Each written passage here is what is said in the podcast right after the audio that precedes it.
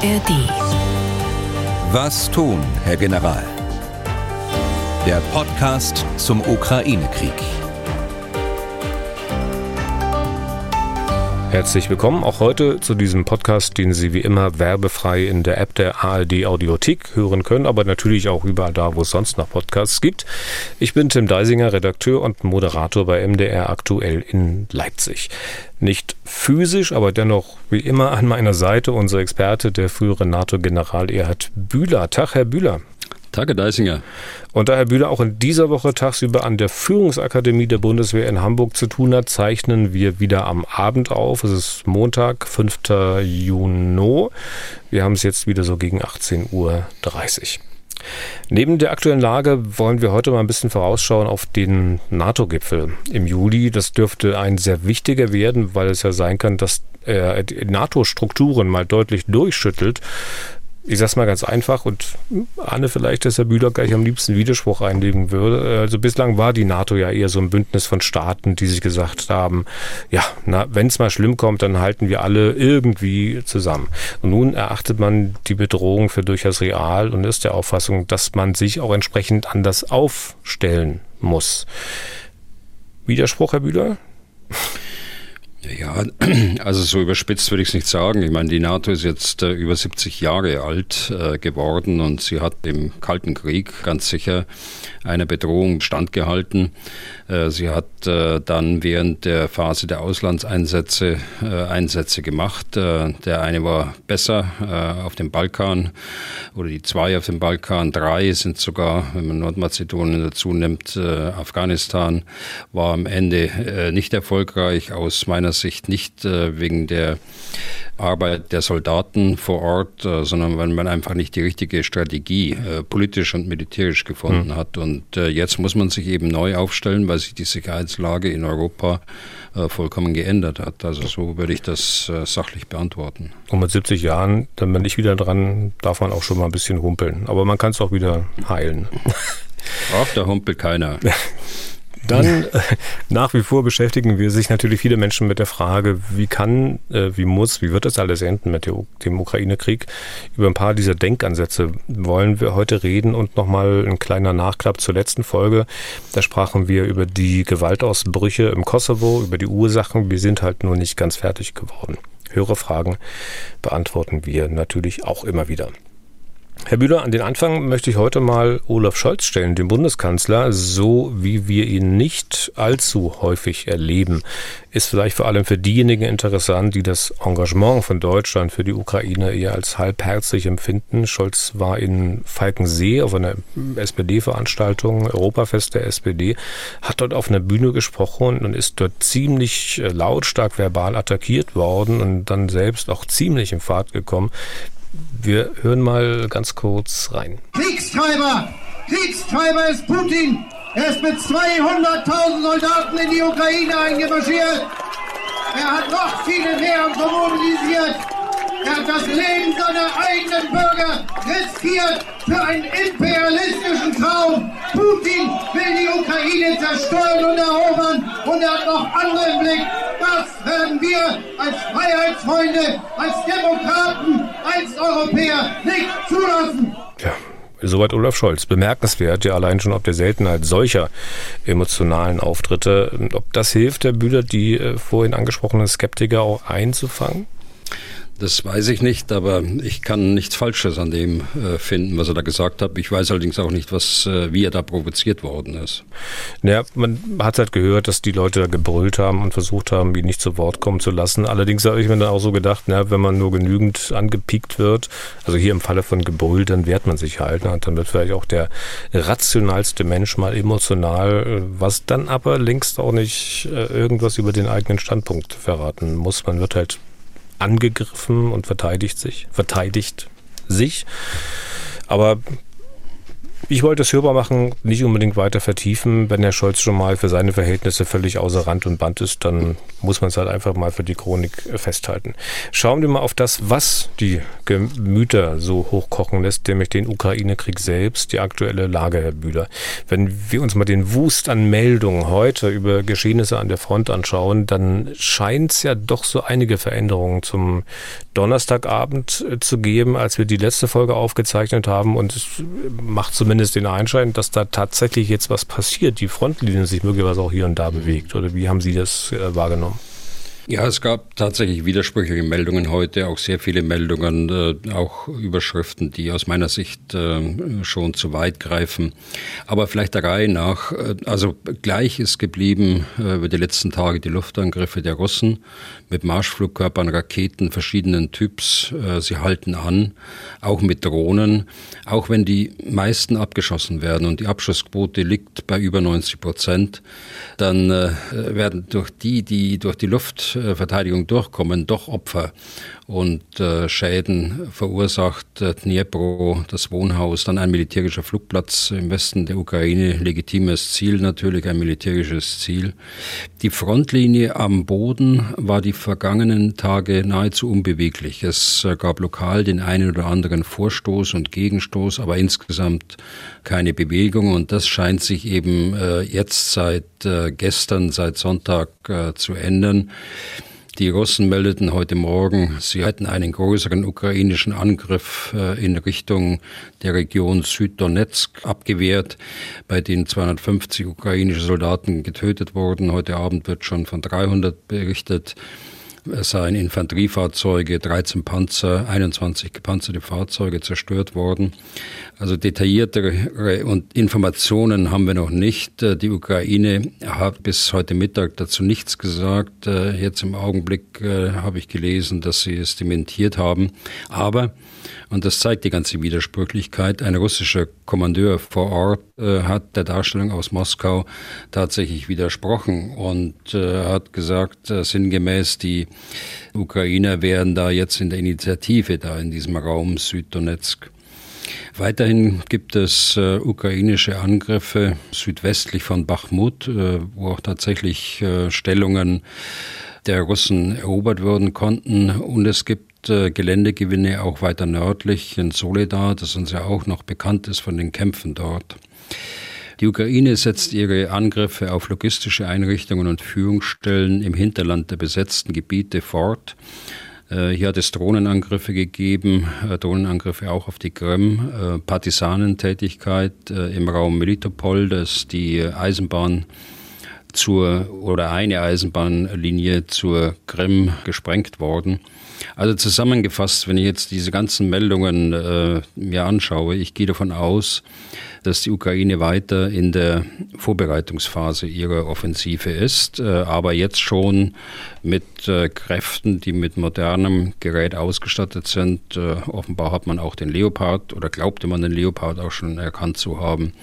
Sie versuchen jetzt mit mehr Soldaten, mit mehr Truppenteilen Schwachstellen in der russischen Verteidigung an den verschiedenen Stellen der Front aufzuklären.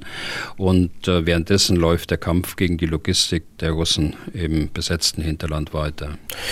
Kurze Nachfrage mal zu den Meldungen, die aus Russland kommen. Wenn wir einerseits die offiziellen Meldungen haben, die verkündet haben, also hier, wir haben eine Offensive der Ukraine gestoppt und dann ein Offizier, ich glaube auf dem Telegram-Kanal, das hatten Sie erwähnt, ähm, das Gegenteil sagt. So sagt die, die Ukrainer, nee, nee, die sind schon auf dem Vormarsch oder sind schon am Siegen.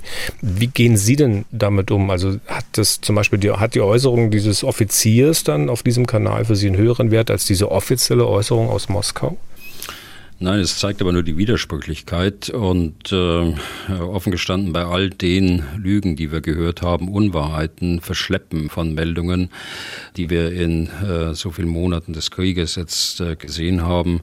Da hat die Äußerung da von dem Feldkommandeur, der im Übrigen nicht der regulären Armee angehört, sondern den Donetsk Paramilitärs, hat da schon ein gewisses Gewicht. Auf jeden Fall zeigt es, dass es unterschiedliche Sichtweisen gibt. Okay. Dann mal einen genaueren Blick auf die Region Bielgorod. Die Russen melden ja, dass dort seit Tagen Ortschaften durch Ukrainer beschossen würden, es soll Tote gegeben haben keine toten Soldaten auf russischer Seite, sondern Zivilisten. Der Gouverneur der Region hat äh, mehrere tausend Menschen aufgefordert, das Gebiet zu verlassen. Natürlich fragt man sich, was ist dort los? Ist das immer noch ähm, eigenmächtiges Handeln zweier Kampfverbände, die sich aus Exilrussen zusammensetzen? Das hatten wir auch schon mal besprochen. Wissen Sie was dazu? Also die, ähm, äh, die Legion und das Freiwilligenkorps, die sind nach wie vor dort äh, tätig. Es gibt Meldungen, dass sich auch andere Freiwillige dem angeschlossen haben, aber das äh, weiß ich nicht, ob das stimmt.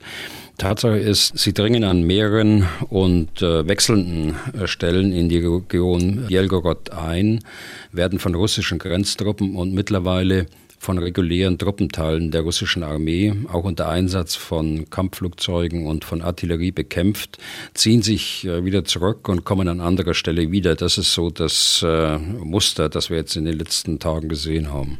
Ähm, Sie hatten das ja auch recht kritisch gesehen und hatten ja im Prinzip auch, ähm, ich will nicht sagen empfohlen, aber auch sind, glaube ich, davon ausgegangen, dass die ukrainische Regierung, die ukrainische Militärführung damit kritisch umgeht. Sehen Sie denn Anzeichen Anzeichen dafür, äh, dass das passiert oder dass es sogar alles mit Billigung der ukrainischen Regierung passiert? Also die Ukrainer sagen, sie haben mit den russischen Paramilitärs äh, nichts zu tun. Das ist also die offizielle Lesart. Und es wäre auch gut so, äh, wenn es so ist. Äh, sie sollten keine Privatarmeen fördern. Äh, Privatarmeen führen einfach dazu, dass die, äh, wie wir sagen, die Einheitlichkeit der Führung nicht mehr da ist und äh, sie riskieren, dass da jeder seinen eigenen Privatkrieg dort führt mit all den Konsequenzen. Was man aber auf jeden Fall sagen kann, dass die Ukraine die russischen Kämpfer dulden müssen, denn sie müssen ja ab und zu mal wieder zurück über die Grenze. Wahrscheinlich äh, wird man ihnen auch helfen, aus humanitären Gründen mit äh, Sanitätspersonal, aber auch mit anderer Versorgung, möglicherweise mit Munition. Und äh, es gibt auch Anzeichen, dass sie äh, sie mit Artillerie unterstützen mit weitreichender Artillerie, um die Bedrohungslage für die äh, Russen im Bielgorod äh, noch zu erhöhen. Was man auch sagen kann, ist, ähm, dass sie mittlerweile auch die Effekte, die die Paramilitärs erzielen, kurzfristig für ihre eigenen Zwecke nutzen. Verunsicherung der russischen Armee, die ist zweifellos vorhanden, wenn man das Meldungsbild anschaut. Binden von russischen Truppenteilen, jetzt sogar aus der, äh, nicht aus der Front, aber Reserven hinter der Front äh, genommen, Verunsicherung der Bevölkerung, die russische Führung äh, blamieren. Also sie kann, Vorwurf, sie kann nicht mal die Grenze schützen. Also das wird natürlich ausgenutzt, um äh, Unsicherheit zu erzielen und äh, möglicherweise auch die Gefahr herbeizuschwören, dass dort äh, tatsächlich ein Angriff erfolgt in diesem Raum was ich aber mh, hm, ja, ausschließen kann man nie etwas, aber das äh, halte ich für militärisch nicht sinnvoll und das ist, wird auch ganz sicher nicht hm. geplant. Hm. Rechtfertigen denn diese ganzen positiven Effekte für die Ukraine äh, das, dass man dazu nichts sagt? Also, dass man äh, nicht auffordert, die russischen Kämpfer diese Einsätze zu beenden, geschweige denn, dass man einschreitet? Ja, man muss eben die, das hatten wir beim letzten Mal schon besprochen, die äh, Effekte gegeneinander abwägen. Und äh, ein Effekt, der ganz sicher eintritt bei dem einen oder anderen äh, Staat, Unterstützerstaat, ist, das wollen wir nicht. Wir wollen nicht, dass Russland angegriffen wird.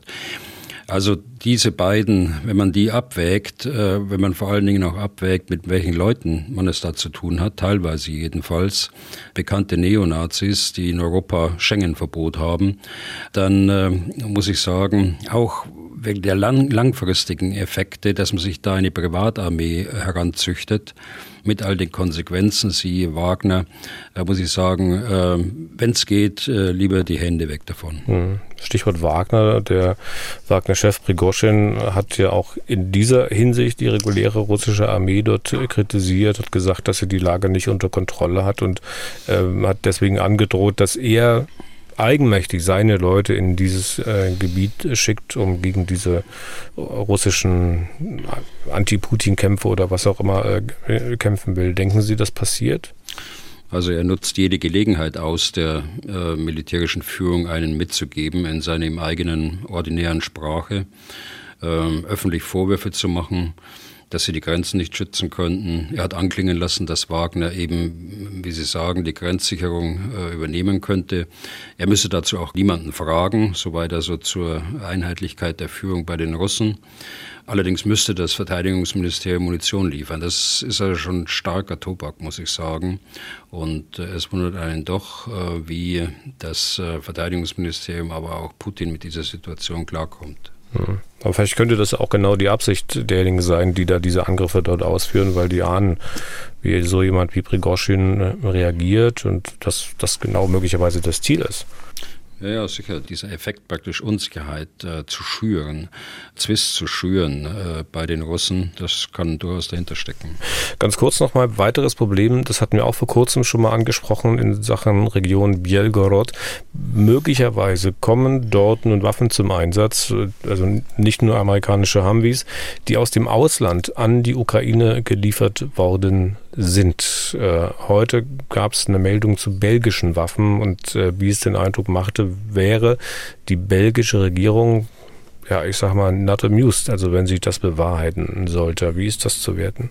Naja, das ist, äh, zeigt ja, dass manche Staaten dort äh, sehr empfindlich sind und eben Ziele in Russland äh, nicht als legitime Ziele ganz offenbar ansehen, was sie aber sind. Natürlich, wenn es militärische Ziele sind, sind sie auch legitime Ziele. Ob es politisch klug ist, den äh, Krieg zu erweitern, räumlich zu erweitern mit Bodentruppen, ist eine andere Frage. Und da mache ich schon einen Unterschied äh, zwischen Drohnen, die auf ein Munitionslager angesetzt sind auf der Krim oder auf eine, eine Raffinerie, die äh, Treibstoff für die Schiffe der Schwarzmeerflotte äh, bringt. Da gibt es einen Unterschied dabei. Mhm. Deshalb äh, sollte man da doch äh, die Hand drauf halten und sich nicht auf Leute verlassen, die äh, noch gar nicht mal zu einem gehören und äh, die auch der Befehlsgewalt nicht unterliegen, dass die ukrainische Armee hat innerhalb des eigenen Landes.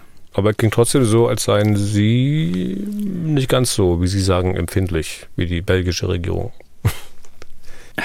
Nein, äh, äh, bin ich nicht. Ich sage, es ist ein legitimes Ziel und ich weiß auch nicht, äh, woher die Waffen kommen sollen aus, aus Belgien. Äh, das, äh, man hätte auch sagen können, wir klären das jetzt mal auf und äh, bewerten das anschließend. Also ich weiß auch zu wenig. Ich glaube, da sollten wir nicht zu viel über diese Pressemitteilung reden. Dann schauen wir mal ein paar Wochen nach vorne. Im Juli, ich glaube am 11. und 12. Juli genau, findet in Litauen der nächste NATO-Gipfel statt. Kann gut sein, dass dort weitreichende Beschlüsse gefasst werden. Über die sprechen wir gleich. Ähm, zunächst mal, Herr Bühler, aber was auch dort sicher wieder auf der Tagesordnung stehen wird, ist ein NATO-Beitritt der Ukraine. Wird dieser Gipfel die Ukraine irgendwie ein Stück weit in diese Richtung weiterbringen? Ne, an der Tagesordnung wird ja sicher noch gearbeitet und äh, äh, die Abstimmung läuft vor so einem Gipfel. Äh, ich glaube, die Ukraine wird wieder große Unterstützung erfahren. In der Beitrittsfrage wird es nach meiner Auffassung allerdings substanziell nicht über das hinausgehen, was bereits 2008 in Bukarest entschieden wurde. Eine klare Beitrittsperspektive für die Zukunft, mehr aber auch nicht. Und äh, mehr wird es vor der Beendigung des Krieges auch nicht geben. So hat sich ja Generalsekretär Stoltenberg mehrfach geäußert. Ähm, vielleicht gibt es äh, etwas, was so wie ein Fahrplan für einen Beitritt aussehen könnte.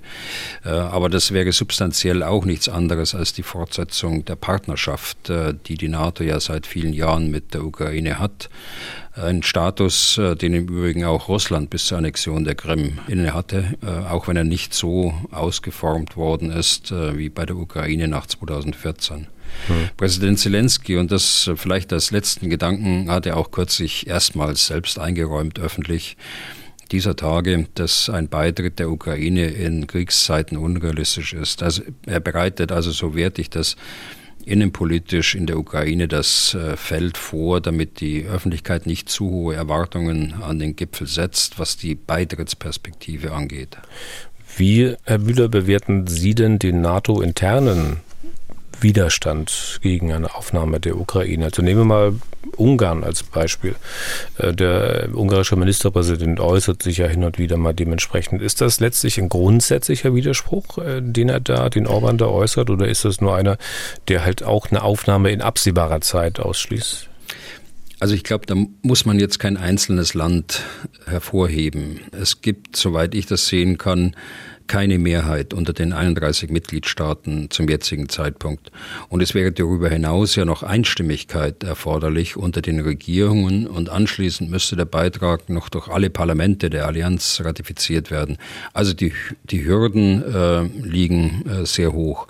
Wie und wann sich das Stimmungsbild äh, verändert, nachdem der Krieg zu Ende ist, äh, kann man, glaube ich, jetzt noch nicht sagen. Und zu dem Ministerpräsident Orban, naja, Sie sagen ja selbst, dass, dass er sich manchmal äh, so äußert, wie er sich äußert. Aber es gibt andere in der NATO auch. Auch wir gehören ja dazu, äh, die sagen jetzt nicht. Äh, und ganz sicher sind da ganze Reihe von anderen Staaten auch mit dabei. Äh, öffentlich haben sich für den Beitritt ja die Balten ausgesprochen, die Polen, dann kürzlich die Rumänen beziehungsweise das rumänische Parlament. Das ist ja auch verständlich. Äh, nehmen wir mal äh, Polen. Äh, Polen möchte nicht so gerne ein äh, Frontstaat werden, äh, wenn es keine Ukraine mehr gibt. Äh, da möchte Polen lieber die Ukraine als NATO-Mitglied an seiner Ostgrenze haben. Und bei so manchem baltischen Staat und auch bei Rumänien sieht das genauso aus. Hm.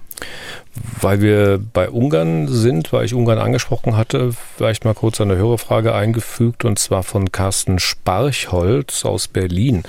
Ich zitiere, wie wird NATO intern eigentlich organisatorisch sichergestellt, dass unsichere Kantonisten wie Ungarn oder die Türkei keine Informationen erhalten, deren Weitergabe an Dritte, schlimmstenfalls an Russland, schwere Schäden zur Folge hätten. Äh, Gibt es so etwas wie einen Inner Circle? Vielen Dank und beste Grüße. Also zu dem Stichwort innerer Kreis. Nein, das darf es natürlich in einem äh, multinational zusammengesetzten militärischen Hauptquartier nicht geben. NATO geheim oder das Secret, wie es in Englisch heißt, äh, gilt für alle. Sonst müsste man ja das Personal des betreffenden Staates herauslösen. Es gibt äh, Geheimschutzabkommen, äh, es droht strafrechtliche Verfolgung, wenn jemand mit krimineller Energie äh, Informationen weitergibt. Also im militärischen Bereich darf es solche äh, Kreise nicht geben, weil die Regeln einfach eindeutig sind. Etwas anders sieht es bei Geheimdiensten aus. Da gibt es doch die ein oder andere engere Zusammenarbeit zwischen verschiedenen Geheimdiensten. Das sind, ähm, äh, ist der Club der, der Five Eyes, der fünf Augen, stimmt nicht ganz, müssen fünf Augenpaare heißen eigentlich. Äh, das sind die englischsprachigen NATO-Mitglieder plus Australien und plus äh, Neuseeland, die sich da gerne zusammentun.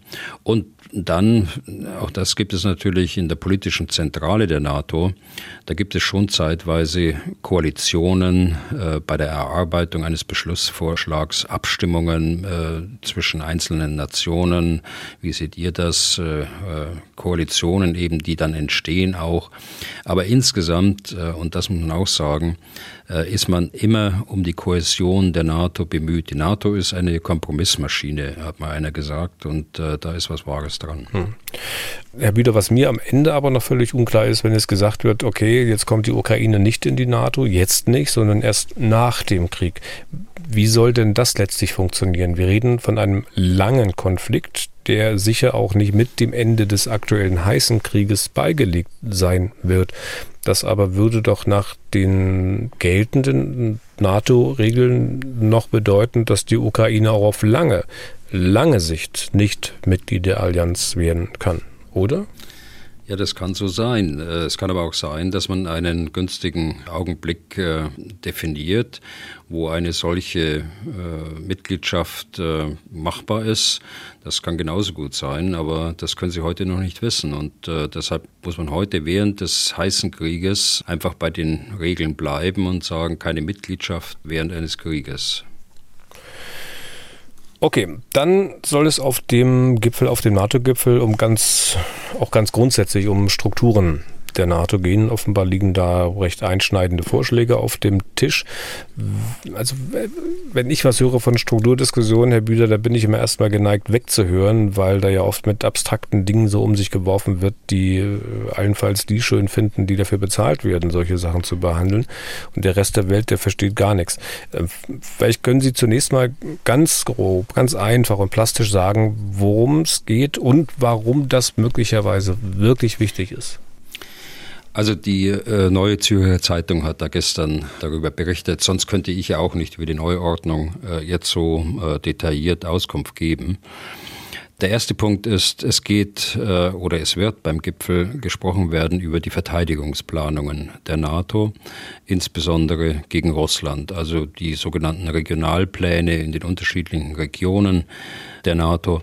Die Frage dahinter ist, wie will die NATO das Bündnisgebiet schützen? Zweitens, es geht dann aus der ersten Frage abgeleitet äh, darum, welche Kommandostruktur, also wie viele Hauptquartiere soll die NATO künftig haben, gemeinsame Hauptquartiere, die multinational besetzt sind, für welche Aufgaben und wo sind sie stationiert? Die letzte Frage ist eine der schwersten.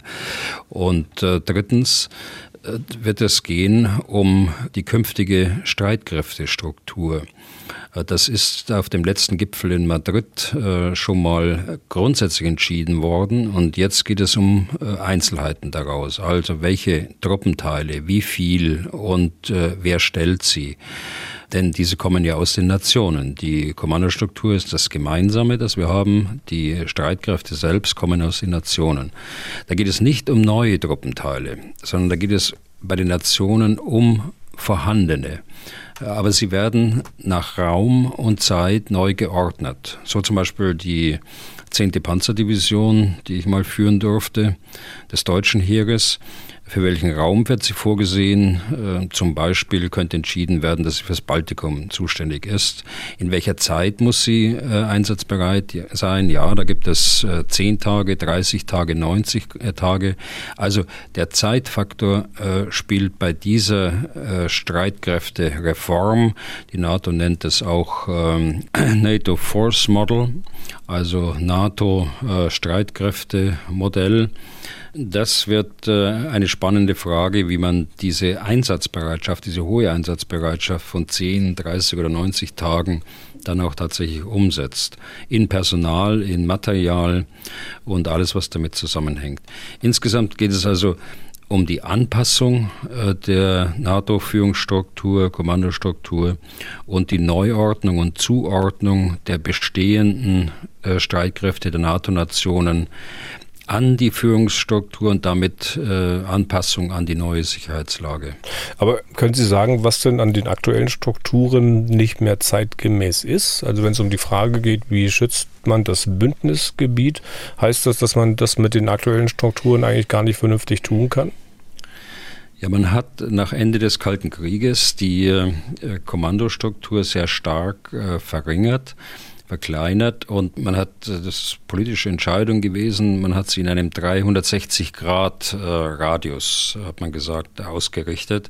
Also sie mussten praktisch alles tun. Sie mussten Afghanistan, sie mussten Balkan, sie mussten äh, Afrika können. Und das äh, eigentliche, äh, die eigentliche Aufgabe der, der Bündnisverteidigung oder auf ein Land bezogen der Landesverteidigung, die ist in den Hintergrund gerückt. Und deshalb sind diese Strukturen äh, nicht ganz äh, zeitgemäß und deshalb müssen sie angepasst werden. Da ist die Frage, wie passt man sie an? Also werden da neue, weiß nicht, Stäbe geschaffen oder was macht man da? Also äh, müssen wir uns ansehen, was, äh, was wir haben. Wir haben ein äh, Oberkommando der NATO mit einem, also der Oberkommandierende der NATO ist der General Chris Cavoli, ein amerikanischer Viersterne-General in Mons in Belgien. Und daneben gibt es noch ein zweites strategisches Kommando, das ist eher eine Behörde weil sie sich äh, mit äh, der ständigen Transformation der NATO beschäftigt. Weiterentwicklung und Einsatz neuer Technologien gehören dazu, Weiterentwicklung der Ausbildung, Weiterentwicklung der Einsatzgrundsätze aufgrund äh, der gemachten Erfahrungen oder der beobachteten Erfahrungen anderer. Das macht also das Transformationskommando. Und darunter gibt es drei operative Kommandos. Von denen Sie mal eins geführt haben. Ja, ähm, da haben wir eins in, in Norfolk äh, in Virginia. Das ist für den Atlantik künftig zuständig äh, und für den hohen Norden, also nördlich des Polarkreises, der aufgrund äh, der Eisschmelze, der vielen Rohstoffe, äh, die dort sind, äh, der Grenzstreitigkeiten und so weiter immer wichtiger wird. Ein zweites liegt in Neapel mit der Zuständigkeit äh, für Süd- und Südosteuropa, einschließlich des Schwarzen Meeres. Und das dritte liegt im niederländischen Bronsum mit der Zuständigkeit für Nord- und Mitteleuropa. Und äh, dieses Kommando, äh, meinten Sie gerade, das habe ich geführt, ja. Genau. Man kann doch ab und zu lesen, also das eine ist für nördlich der Alpen, das andere für südlich der Alpen zuständig, ne? Ja, das meinte ich eben mit ja. dieser Aufteilung. So, das sind die Strukturen jetzt momentan. Darunter beginnt dann sozusagen unter diesen operativen Kommandos die, die, ich sag mal, taktische Ebene. Wird da irgendwas Neues eingeführt oder was wird denn an den Strukturen nun tatsächlich geändert? Was wird neu sein? Äh, vielleicht äh, erlauben Sie mir noch einen Satz zu den Joint Force Commands, heißt es in, in Englisch, also operative Kommandos. Äh, sie operieren auf der operativen Ebene, wie wir Militärs sagen. Das Besondere ist die Größe des Verantwortungsbereichs natürlich, aber das Besondere ist auch, dass ihnen Land-, Luft- und Seestreitkräfte äh, zugeordnet werden können. Also es sind nicht äh, an, die, äh, ans, an Land, Luft und See gebunden, so wie andere Kommandos, sondern die vereinen alle drei Domänen, wie wir da sagen. Und äh, jetzt war die Frage nach eine äh, Stufe weiter runter. Und hier finden wir eben ein Kommando für die Luftstreitkräfte in Rammstein, Deutschland, ein Kommando für die Marine in Northwood, England und eins für die Landstreitkräfte in Izmir in der Türkei. Und da finden wir auch die erste Neuerung. Äh, das wird man auch sofort, äh, glaube ich, verstehen. Äh, ein Landkommando, das in Izmir ist, ist nicht geeignet, für das gesamte Bündnisgebiet die Landstreitkräfte zu kommandieren. Und so hat sich die NATO entschlossen, ein zweites Hauptquartier zu nehmen. Bei den Landstreitkräften braucht man das. Bei den Luftstreitkräften ist es so, die kann man zentral führen. Äh, bei den Marinestreitkräften geht das gerade so, aber den Landstreitkräften eben nicht. Das äh, zweite Kommando, das jetzt vorgesehen ist, äh, liegt ebenfalls in Deutschland, in Wiesbaden. Das muss aber nicht neu aufgestellt werden. Es ist das heutige Hauptquartier der US Army, also des US-Heeres in Europa. Der dortige Kommandeur bekommt einen Doppelhut. Äh, sein bestehendes Hauptquartier wird äh, für den NATO-Auftrag mit Personal aus allen Bündnisnationen ausgestattet und dann kann er Einsatzbereitschaft herstellen. Das ist also eine sehr pragmatische Lösung, die ich auch immer vertreten habe. Es ist wirklich äh, eine äh, gute Lösung, äh, die dazu führt, dass man ein Landkommando für Nordeuropa und eins für Südeuropa dann hm. zur Verfügung hat. Aber ursprünglich der Vorschlag des NATO-Oberbefehlshabers in Europa, also von Herrn Cavoli, war ja wohl diesen einen Stab in Polen einzurichten und den anderen in Rumänien. Äh, nun ist es aber, die hatten es gesagt, doch anders, nämlich Deutschland und Türkei. Warum? Warum nicht der alte Vorschlag? Ich weiß nicht, ob das sein äh, Vorschlag war oder ob das einfach eine Option war oder vielleicht immer noch ist. Aber die äh, Vorteile liegen ja auf der Hand und ich habe es gerade schon gesagt, in Rumänien und Polen müssten neue Hauptquartiere eingerichtet werden mit neuer Infrastruktur, äh, mit neuem Personal. Und das lässt sich in Wiesbaden ja viel schneller und einfacher machen. Und vor allen Dingen auch, man wird den, den Türken dort unten äh, kein Kommando wegnehmen und es an anderer Stelle äh, neu aufstellen. Auch das, äh, glaube ich, würde keinen Konsens finden in der NATO. Wird es den Konsens finden, den Polen auch ein paar höhere Funktionen zu geben? Weil das habe ich auch gelesen, dass äh, die Polen da schon jetzt ein bisschen stolzer werden, ein breiteres Kreuz haben, an Anbetracht dessen, was die sozusagen mit ihren Streitkräften machen, wie sehr sie aufrüsten. Naja, das habe ich auch gelesen. Da muss man ein bisschen äh, äh, die polnischen Streitkräfte auch äh, nicht nur so landbezogen denken. Äh, sie haben eine äh, verhältnismäßig kleine Marine, äh, lange vernachlässigt. gerade ihre U-Boot-Flotte besteht nur noch aus einem U-Boot, wie ich gerade gelesen habe. Die Luftstreitkräfte sind lange vernachlässigt worden. Man hat erstmal einen Schwerpunkt auf die Landstreitkräfte auch gesetzt. Und sicher der Wunsch ist da, da ist ein neues Selbstbewusstsein da.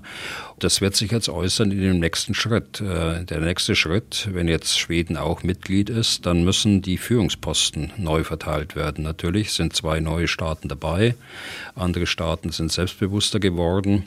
Und äh, da wird man das nicht für, für immer so haben, dass Deutschland zwei Vier-Sterne-Dienstposten äh, hat, äh, sondern da muss wahrscheinlich ein Abstrich gemacht werden.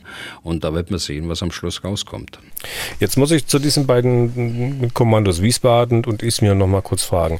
Ähm, man könnte ja auch gut äh, sagen, na gut, es ist wie überall, es wird einfach ein neues Schild drauf geklebt und dann ist gut. Und aber es ändert sich doch garantiert dann noch ein bisschen mehr. Also also wird auch ganz praktische Bedeutung haben, möglicherweise für die Bundeswehr, oder? Ja, das äh, bezieht sich auf die Streitkräftestrukturen, weniger jetzt auf diese äh, NATO-Kommandostruktur, das bezieht sich jetzt auf die Streitkräfte, also auf die Divisionen, äh, die Chorstäbe, die wir haben, die Brigaden, die wir haben. Und da ist der erhebliche Unterschied eben die kürzere Einsatzbereitschaft oder Kaltstartfähigkeit, sagen sie auch ganz gerne im, im Verteidigungsministerium. Das bezieht sich ja nicht nur auf das Personal, aber auch, es bezieht sich auch auf das Material. Da haben wir ja verzichtet, die Verbände zu 100 Prozent auszustatten. In der letzten großen Reform vor zehn Jahren hat man gesagt, 70 Prozent reichen aus des Materials. Äh, Bündnisverteidigung gibt es sowieso äh, wahrscheinlich nicht. Und da gibt es andere Faktoren, die da eine Rolle spielen dazu. Also insofern ist es schon ein Kraftakt, das hinzubekommen, dass wir die NATO-Zusagen, die wir ja schon gemacht haben, die stehen ja seit 2017 fest, dass wir drei Heeresdivisionen der NATO zur Verfügung stellen. Das hat ja äh, Frau von der Leyen noch mit beschlossen, beziehungsweise die ganze Regierung hat das beschlossen. Okay, das klingt alles nicht ganz so einfach. Ich weiß auch jetzt warum ich Strukturdiskussionen überhaupt nicht mag. Ähm, aber wir warten mal den Gipfel ab, mal sehen, vielleicht äh, ähm, reden wir dann sowieso noch mal ein bisschen ausführlicher drüber. Und was auf Deutschland in diesen neuen Strukturen äh, zu käme und ob man das wirklich leisten kann, darüber können wir auch beim nächsten Mal sprechen. Äh, machen wir zum Thema NATO jetzt erstmal einen Punkt und kommen nochmal zurück in die Ukraine, Herr Bühler. Ich würde jetzt einfach mal noch einen kleinen Komplex an Hörerfragen einfügen, die alle im Kontext mit einem möglichen Kriegsende stehen. Hatten wir auch schon öfter. Viele, viele überlegen, wie das Töten möglichst schnell zu einem Ende gebracht werden kann.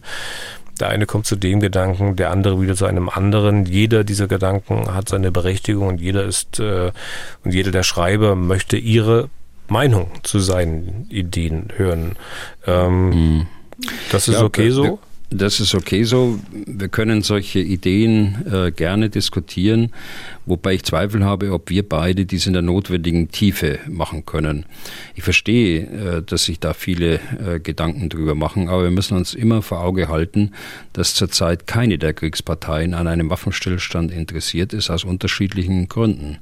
Äh, das Opfer will nicht Opfer sein und bleiben. Äh, sie machen von ihrem Selbstverteidigungsrecht Gebrauch. Und die Täter halten an den Kriegszielen vom Februar 2022 weiterhin fest. Äh, man denkt nur an die abstrusen Gedanken zu einer Friedenslösung, die der ehemalige Präsident Medvedev äh, kürzlich geäußert hat.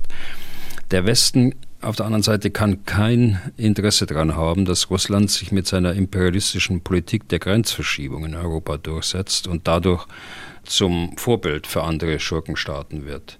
Also insofern habe ich jetzt mal, äh, wenn Sie diese Fragen stellen wollen, äh, versucht, äh, so ein Gerüst einzuziehen, das für mich schon ein Gerüst ist, dass wir nicht in Frage stellen können äh, oder um es erstmal einzugrenzen auf die Vorschläge. Aber da bin ich jetzt gespannt. Ja, und äh, nehmen wir diese Einschränkung äh, auch mal so hin, was mit der Tiefe, Herr Bühler, naja, in einer normalen Nachrichtensendung oder auch bei uns im Nachrichtenradio, da kann man es noch viel weniger tief behandeln. Also insoweit sind wir schon ein bisschen zumindest im Vorteil. Ähm, ja, stimmt. Ich fange mal an mit Yannick Bogomil. Auch da braucht es mal ein paar Zeilen mehr. Ich habe dennoch mal ein bisschen gekürzt in der Fragestellung und lese es einfach mal vor. Zitat. Eine vollständige Befreiung aller Gebiete sehe ich kritisch in seiner Erreichbarkeit. Dennoch finde ich es wichtig, Optionen zu diskutieren, die das Töten und Zerstören stoppen. Wie wird in diesem Zusammenhang der Konflikt zwischen Nord- und Südkorea diskutiert? Befinden sich diese Länder nicht auch noch im Krieg? Wäre das eine Option im Sinne der am wenigsten schlechten Lösung? Die USA hat Soldaten im Süden stationiert und könnte auf ukrainische Bitten nach der Gegenoffensive westliche Kräften an der neuen Frontlinie erlauben. Der Krieg wäre dann eingefroren. Es wäre kein Diktatfrieden und besetztes Gebiet wäre nicht abgegeben. Aber weiter besetzt. Putin kann sein Narrativ als Krieg gegen den Westen fortspinnen, aber er würde nie wieder die Ukraine angreifen, so wie Nordkorea nicht die USA im Süden angreifen wird. Das Einfrieren des Krieges würde außerdem Russland die Möglichkeit offen lassen, besetzte Gebiete zurückzugeben, sollte das Putin-Regime letztlich doch kollabieren. Das Spiel auf Zeit liefe gegen Putin. Der Westen wäre dann Kriegspartei, so wie die USA in Südkorea. Der Westen würde aber nicht mitkämpfen. Die Diplomatie muss hier die Hauptverantwortung übernehmen, sodass russische und westliche Truppen in der Ukraine koexistieren können. Zitat Ende. Langes Zitat. Zu Korea vielleicht zunächst mal. Da fällt mir ein, Herr Deisinger, wir wollten ja ohnehin schon mal über Nordkorea sprechen, etwas ausführlicher. Mhm. Ähm, aber jetzt äh, zu, hier geht es ja um äh, beide Koreas. Es gibt tatsächlich keinen Friedensvertrag äh, zwischen diesen beiden Ländern. Der Waffenstillstand wurde äh, Mitte der 50er Jahre nach äh, einem äh, intensiven, sehr intensiven Krieg geschlossen. Der Ausgangspunkt war, dass äh, Nordkorea mit äh, Waffengewalt äh, die Südkoreaner zur Wiedervereinigung zwingen sollte. Also muss man, glaube ich, dazu sagen. Äh, Nordkorea war nach dem Zweiten Weltkrieg durch die äh, Russen besetzt, Südkorea äh, durch die Amerikaner. So kam das zustande. Und warum? Ja, weil sie vorher überfallen worden sind äh, durch die Japaner, die die gesamte koreanische Halbinsel hatten. Also das ist der Hintergrund. Es gibt äh, einen Waffenstillstand, äh, dessen Aushandlung äh, zwei Jahre dauerte. Aber das ist nicht der Punkt. Mein Punkt ist, die Situation war eine ganz andere. Die Amerikaner waren äh, zwar den Südkoreanern als Erste zur Hilfe geeilt, als der Norden die Wiedervereinigung erzwingen wollte durch den Krieg, aber sie waren dann Teil einer Schutztruppe der Vereinten Nationen mit äh, einer entsprechenden Resolution des äh, Sicherheitsrats und sie waren Kriegspartei. Und das ist der große Unterschied zu der Situation Amerikaner Ukraine und Amerikaner äh, Südkorea. Aber zu Ihrem Vorschlag, im Fall der Ukraine wird es kein Sicherheitsratsmandat der Vereinten Nationen geben. Die Russen würden einer Stationierung, Stand heute, der Amerikaner in der Ukraine nicht zustimmen. Und äh, wenn die Amerikaner dann ohne Sicherheitsratsmandat einer solchen Einladung äh, nachkämen, dann sind sie mit ziemlicher Sicherheit Kriegspartei und das sagen sie ja auch, Herr Bogomil. Und das wollen eben die Amerikaner erklärtermaßen und aus guten Gründen nicht. Und äh, der andere Vorschlag, äh, Kriegspartei zu sein, ohne zu kämpfen, äh, das geht auch nicht. Äh, da müsste Russland schon einverstanden sein. Aber ausgerechnet dann mit den Amerikanern. Das, äh, glaube ich, würden die Russen auch nicht mitmachen. Also ich meine, diese Möglichkeit muss man nach heutigem Kenntnisstand ausschließen. Was man Ihrem Vorschlag entnehmen kann, ist ähm, dass das Mittel einer, einer Schutztruppe zur Überwachung eines Waffenstillstandes. Das ist ein erprobtes Mittel, das in vielen Konflikten eingesetzt worden ist. Aber man muss eins wissen, dass man dann viel strategisches Geduld äh, und das Einvernehmen beider der Ukraine und Russlands und darüber hinaus äh, haben muss. Also das ist ein schwieriges Unterfangen, aber es ist in der Tat ein äh, Mittel, an das man denken könnte. Okay. Der nächste Gedankengang kommt von Jens. Hier sollen wir nur den Vornamen nennen, auch ein paar mehr Zeilen. Äh, ich lese einfach mal vor. Nehmen wir mal an, und Stand heute scheint es leider bittere Realität zu sein, dass das von Russland vom Zaun gebrochene Schlachten nebst der verübten Kriegsverbrechen anhält und mit neuen Lügen, Beschuldigungen und Drohungen in Richtung freier westlicher Demokratien flankiert wird. Und wir feststellen müssen, auch nach einer ukrainischen Offensive ist in Moskau keine Einsicht zu erkennen. Wir sehen also das dritte Kriegsjahr mit der Perspektive auf ein viertes, fünftes, Ende offen, egal welche Waffensysteme wir in welcher Stückzahl auch immer liefern. Wäre es dann nicht mal an der Zeit, als westliche Demokratien mal eine klare Ansage Richtung Moskau auszusprechen und den Spieß der Drohungen und Ultimaten einfach umzudrehen? In etwa so, Herr Putin, Sie hatten jetzt drei Jahre Ihren persönlichen Spaß, in Anführungszeichen in der Ukraine. Ab dem und dem Tag geben wir ihnen genau sechs Monate Zeit, ihre Truppen abzuziehen, die Krim zu räumen und die territoriale Integrität der Ukraine wiederherzustellen. Kommen Sie dem bis zum so und so vierten nicht nach, werden wir mit all uns konventionell zur Verfügung stehenden Mitteln den Konflikt beenden und ihre in der Ukraine befindliche Armee in ihre Einzelteile zerlegen. Mit freundlichen Grüßen. Was ist von so einem Ultimatum zu halten, Herr Bühler? Ja, da sind sie natürlich sehr schnell Kriegspartei und das äh, weiß unser Hörer natürlich auch. Das ist eine Position, die alle Staaten einnehmen, aus meiner Sicht zu Recht einnehmen. Äh, wir wollen nicht Kriegspartei werden, weil wir wieder den Krieg äh, in, räumlich ausdehnen wollen, zu einem Weltkrieg machen und wir wollen auch nicht vertikal eskalieren, also zu Nuklearwaffen und wollen vor allen Dingen nicht, dass Russland diese Eskalation dann auch durchführt führt. Und äh, da müsste man auch damit rechnen.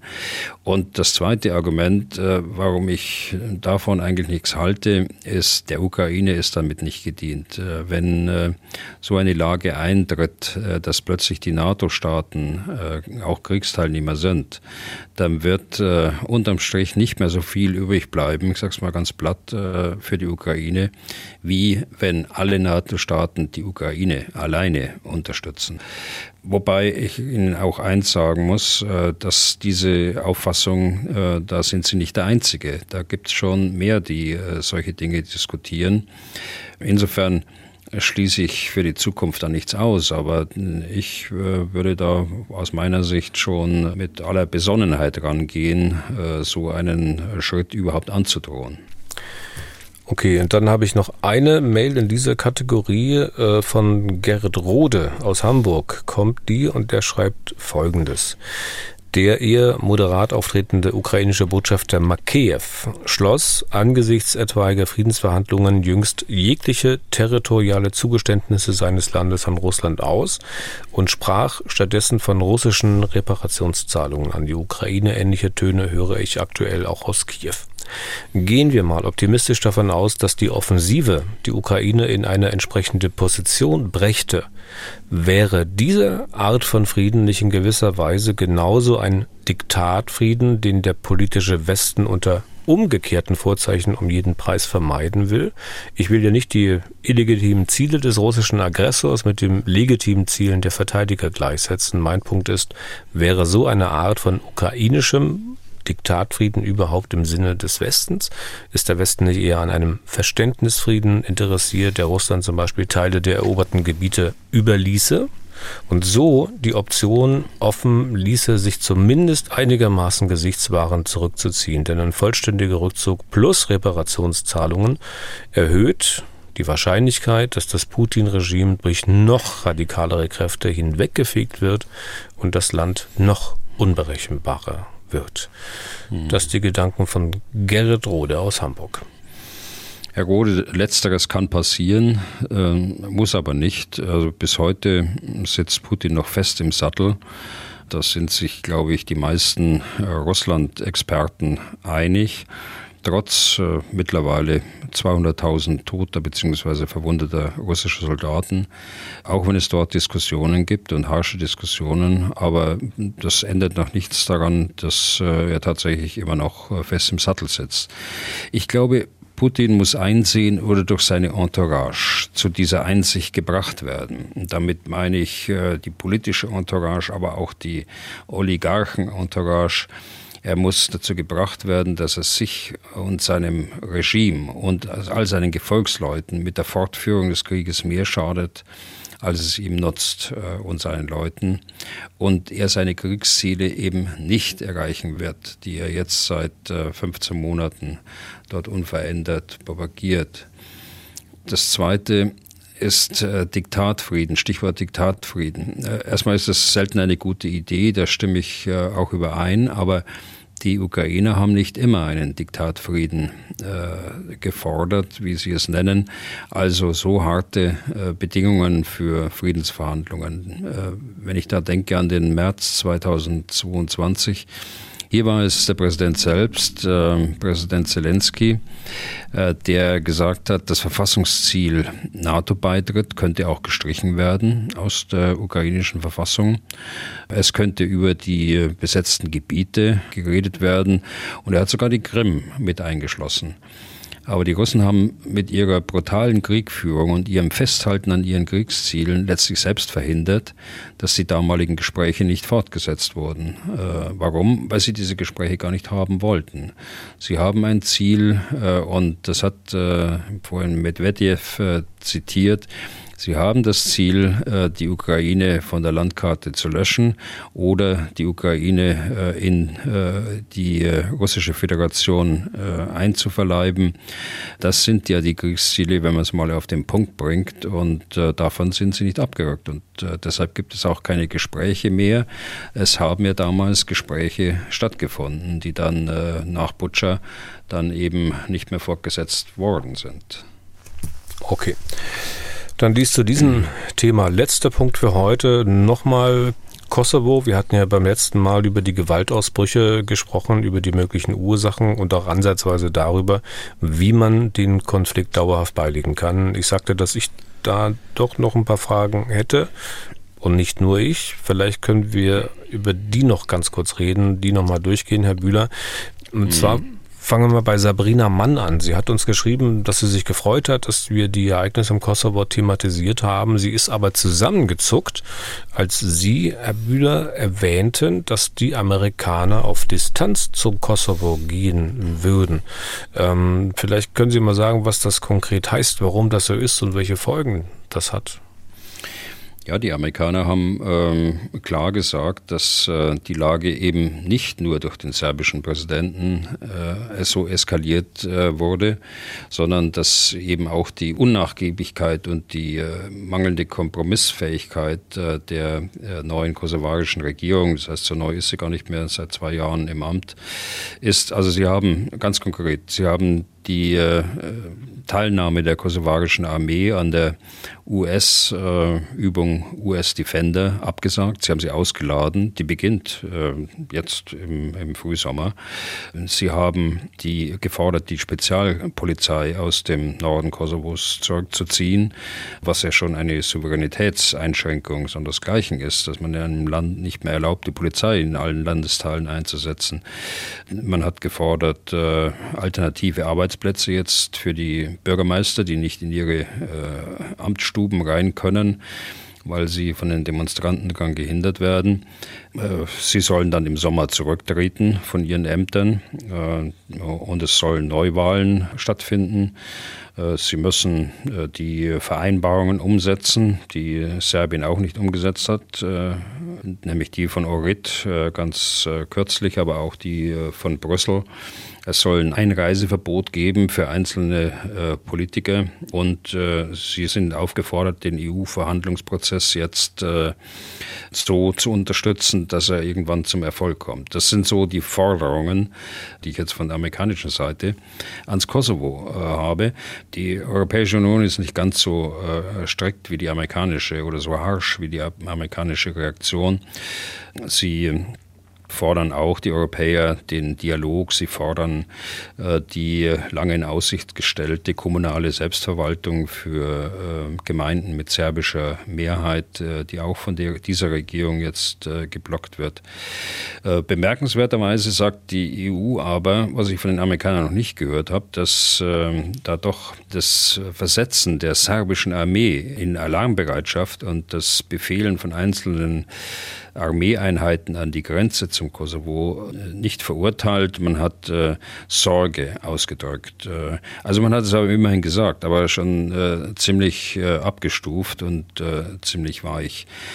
insgesamt also schon für die kosovarische Regierung ein Handicap, denn die wichtigen Mitgliedsnationen schließen sich natürlich an. die Briten, die Deutschen, die Franzosen, Italiener, die schließen sich dort an in ihren Forderungen und das schränkt den Handlungsspielraum der Regierung stark ein. Ich verstehe das, äh, warum die Europäische Union und auch die äh, Amerikaner jetzt ähm, diese Forderungen stellen an die kosovarische Regierung. Man hat die Verhältnismäßigkeit da auch nicht beachtet, äh, finde ich, und die ganze Sache nicht zu Ende gedacht. Man kann nicht über, über Pässe und Kfz-Kennzeichnen dazu kommen, dass man dem Gegenüber praktisch praktisch die Tür aufmacht und ihm die Gelegenheit gibt, äh, seinerseits zu eskalieren äh, mit der Armee. Das hatte ich schon angesprochen. Äh, die Bürgermeister im Norden, die serbischen, äh, zum, zum Rücktritt aufzufordern. Deshalb gab es ja überhaupt äh, Neuwahlen im Kosovo. Dann hat man die Bürger äh, beeinflusst, sodass sie nicht zur Wahl gegangen sind. Dann sind eben nur die albanischen, die wenigen albanischen Bürger zur Wahl gegangen, die im Norden leben. Und folglich sind dann eben nur albanische Bürgermeister eben rausgekommen, weil die albanische Bürgermeister äh, gewählt haben. So sind die Eskalationsschritte. Und weil da solche Maßnahmen, wie sie im August beschlossen worden sind, mit dem Kfz-Kennzeichen nicht zu Ende gedacht werden, dann kommt sowas raus dabei. Also unversöhnlich. Und äh, die zweite Sache, die ich bemerkenswert finde, dass eigentlich derjenige, der äh, am meisten provoziert hat über die letzten zehn Jahre äh, hinweg, so lange ist er ja schon Präsident, äh, dem auch sein eigenes Volk äh, mittlerweile vorwirft, äh, dass er der Gewalt das Wort redet, auch in Serbien selbst. Äh, nach den zwei Massenmorden, die es dort gegeben hat äh, in den letzten Wochen, waren da jetzt gerade am Wochenende äh, Zehntausende von Belgradern auf der Straße und haben gegen den Präsidenten protestiert. Also da ist ein bisschen sehr hart gegen Kosovaren vorgegangen worden und ein bisschen nachsichtig gegenüber dem serbischen Präsidenten. Beide sind aber vom Westen im Grunde genommen hofiert worden, die letzten Jahre, auch von Deutschland. Und äh, jetzt dieses Theater, also das ist schon bemerkenswert. Hm. Ähm, vom heutigen Standpunkt aus betrachtet, Herr Bühler, das wollte ich noch wissen, war denn eigentlich die schnelle Anerkennung des äh, Kosovo als Staat, auch durch die Bundesregierung? Deutschland war ja, glaube ich, eines der ersten Länder, äh, die diese Anerkennung ausgesprochen haben. War das ein Fehler? Denn diese kosovarische Sezession ist ja nach wie vor nicht nur ein großer Streit unter Völkerrechten. Wenn ich es recht weiß, haben noch nicht mal alle Staaten der Europäischen Union äh, Kosovo als Staat anerkannt, was wahrscheinlich auch die EU-Politik gegenüber dem Kosovo nicht einfacher macht. Das stimmt. Äh, es gibt äh, fünf Staaten insgesamt in der Europäischen Union, die bisher Kosovo nicht anerkannt haben, überwiegend aus innenpolitischen Gründen, weil es eben dort auch Sezessionsbewegungen gibt oder welche befürchtet werden. Also ich sage, äh, nein, es war kein Fehler. Es äh, war im Grunde genommen zwangsläufig, dass es so sein musste kann es Ihnen gleich noch begründen. Einen großen Streit sehe ich im Übrigen bei dieser Frage nicht. Äh, es sei denn, es gibt den einen oder anderen Völkerrechtler, der äh, den Spruch des Internationalen Gerichtshofs nicht berücksichtigt. Der hat 2010, äh, gerade als ich dort unten Kommandeur der KV geworden bin, der hat damals geurteilt, dass die Unabhängigkeitserklärung rechtmäßig war, und zwar auf Bitte der Vereinten Nationen. Und äh, unabhängig jetzt von dieser völkerrechtlichen Bewertung gab es lange vor der Unabhängigkeitserklärung internationale Verhandlungen die der ehemalige finnische Präsident äh, Ahtisaari leitete. Erinnern Sie sich vielleicht daran, an denen äh, auch Russland beteiligt war, Deutschland, USA, Italien, Großbritannien natürlich. Äh, und der Vorschlag von Präsident Atisari war dann die Unabhängigkeit und der ist dann auch angenommen worden von diesem Gremium dieser Staaten. Zusätzlich hat man äh, international die Verfassung noch so beeinflusst, hinsichtlich des Minderheitenschutzes beispielsweise, gilt sie als äh, äh, äußerst vorbildliche äh, Verfassung weltweit. Auch die Flagge hat man international beeinflusst. Äh, man hat dem Kosovo noch eine Parallelregierung zur Seite gestellt, das internationale äh, zivile Büro, International Civilian Office. Peter Veit, ein schwedischer Diplomat, äh, war damals unten, als ich auch dort war.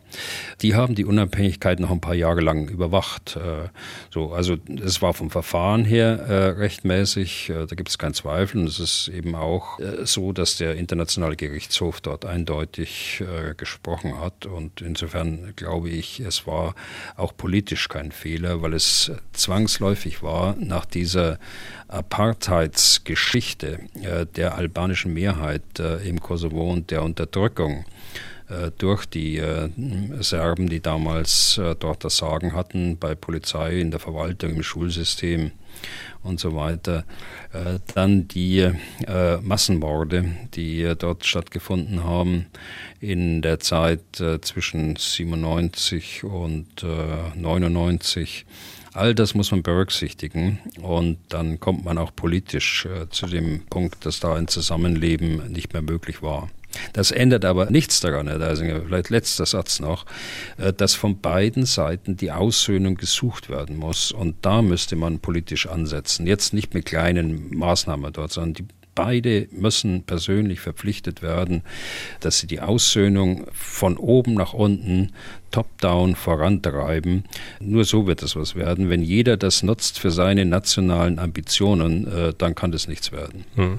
Haben Sie denn eine Idee, Herr Bühler, ob man aus diesem Konflikt äh, irgendwas lernen kann für den in der Ukraine? Ja, also äh, eine ganz bestimmt. Wir haben über eingefrorene Konflikte äh, vorhin gesprochen. Und äh, der Konflikt zwischen Serben und Kosovaren ist seit Ende des Krieges, äh, seit 1999, ist äh, er im Grunde genommen eingefroren. Es hat äh, viele Verbesserungen gegeben. Es äh, gibt ein Miteinander der Bürger. Äh, ich habe auch serbische Freunde dort unten, bosnische Freunde im Kosovo das Zusammenleben, das funktioniert auf der Ebene der Bürger, aber sie funktioniert eben nicht auf der Ebene der Politik.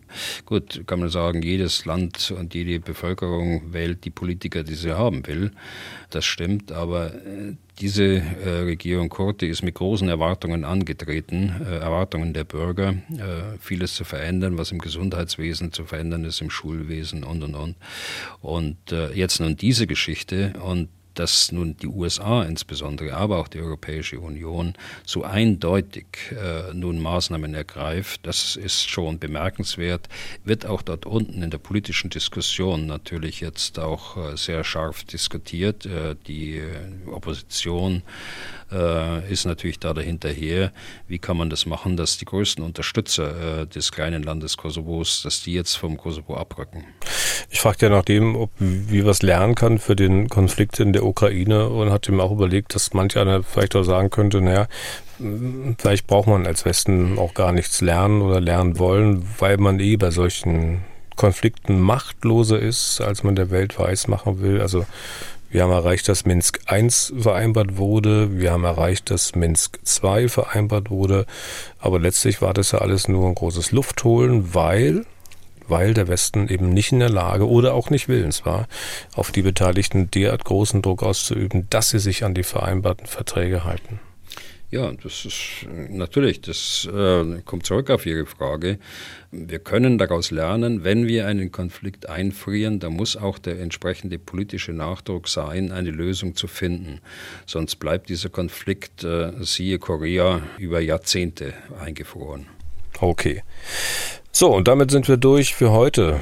Vielen Dank für Ihr Interesse. Wenn Sie Fragen haben, dann schreiben Sie an general.mdraktuell.de oder rufen Sie an unter 0800 637 3737. Herr Bühler, nächste Ausgabe des Podcasts steht am Freitag an. Bis dahin, ich wünsche Ihnen eine erfolgreiche Woche in Hamburg und vielen Dank für heute. Ja, danke schön, gern geschehen. Bis Freitag. Was tun, Herr General? Der Podcast zum Ukraine-Krieg.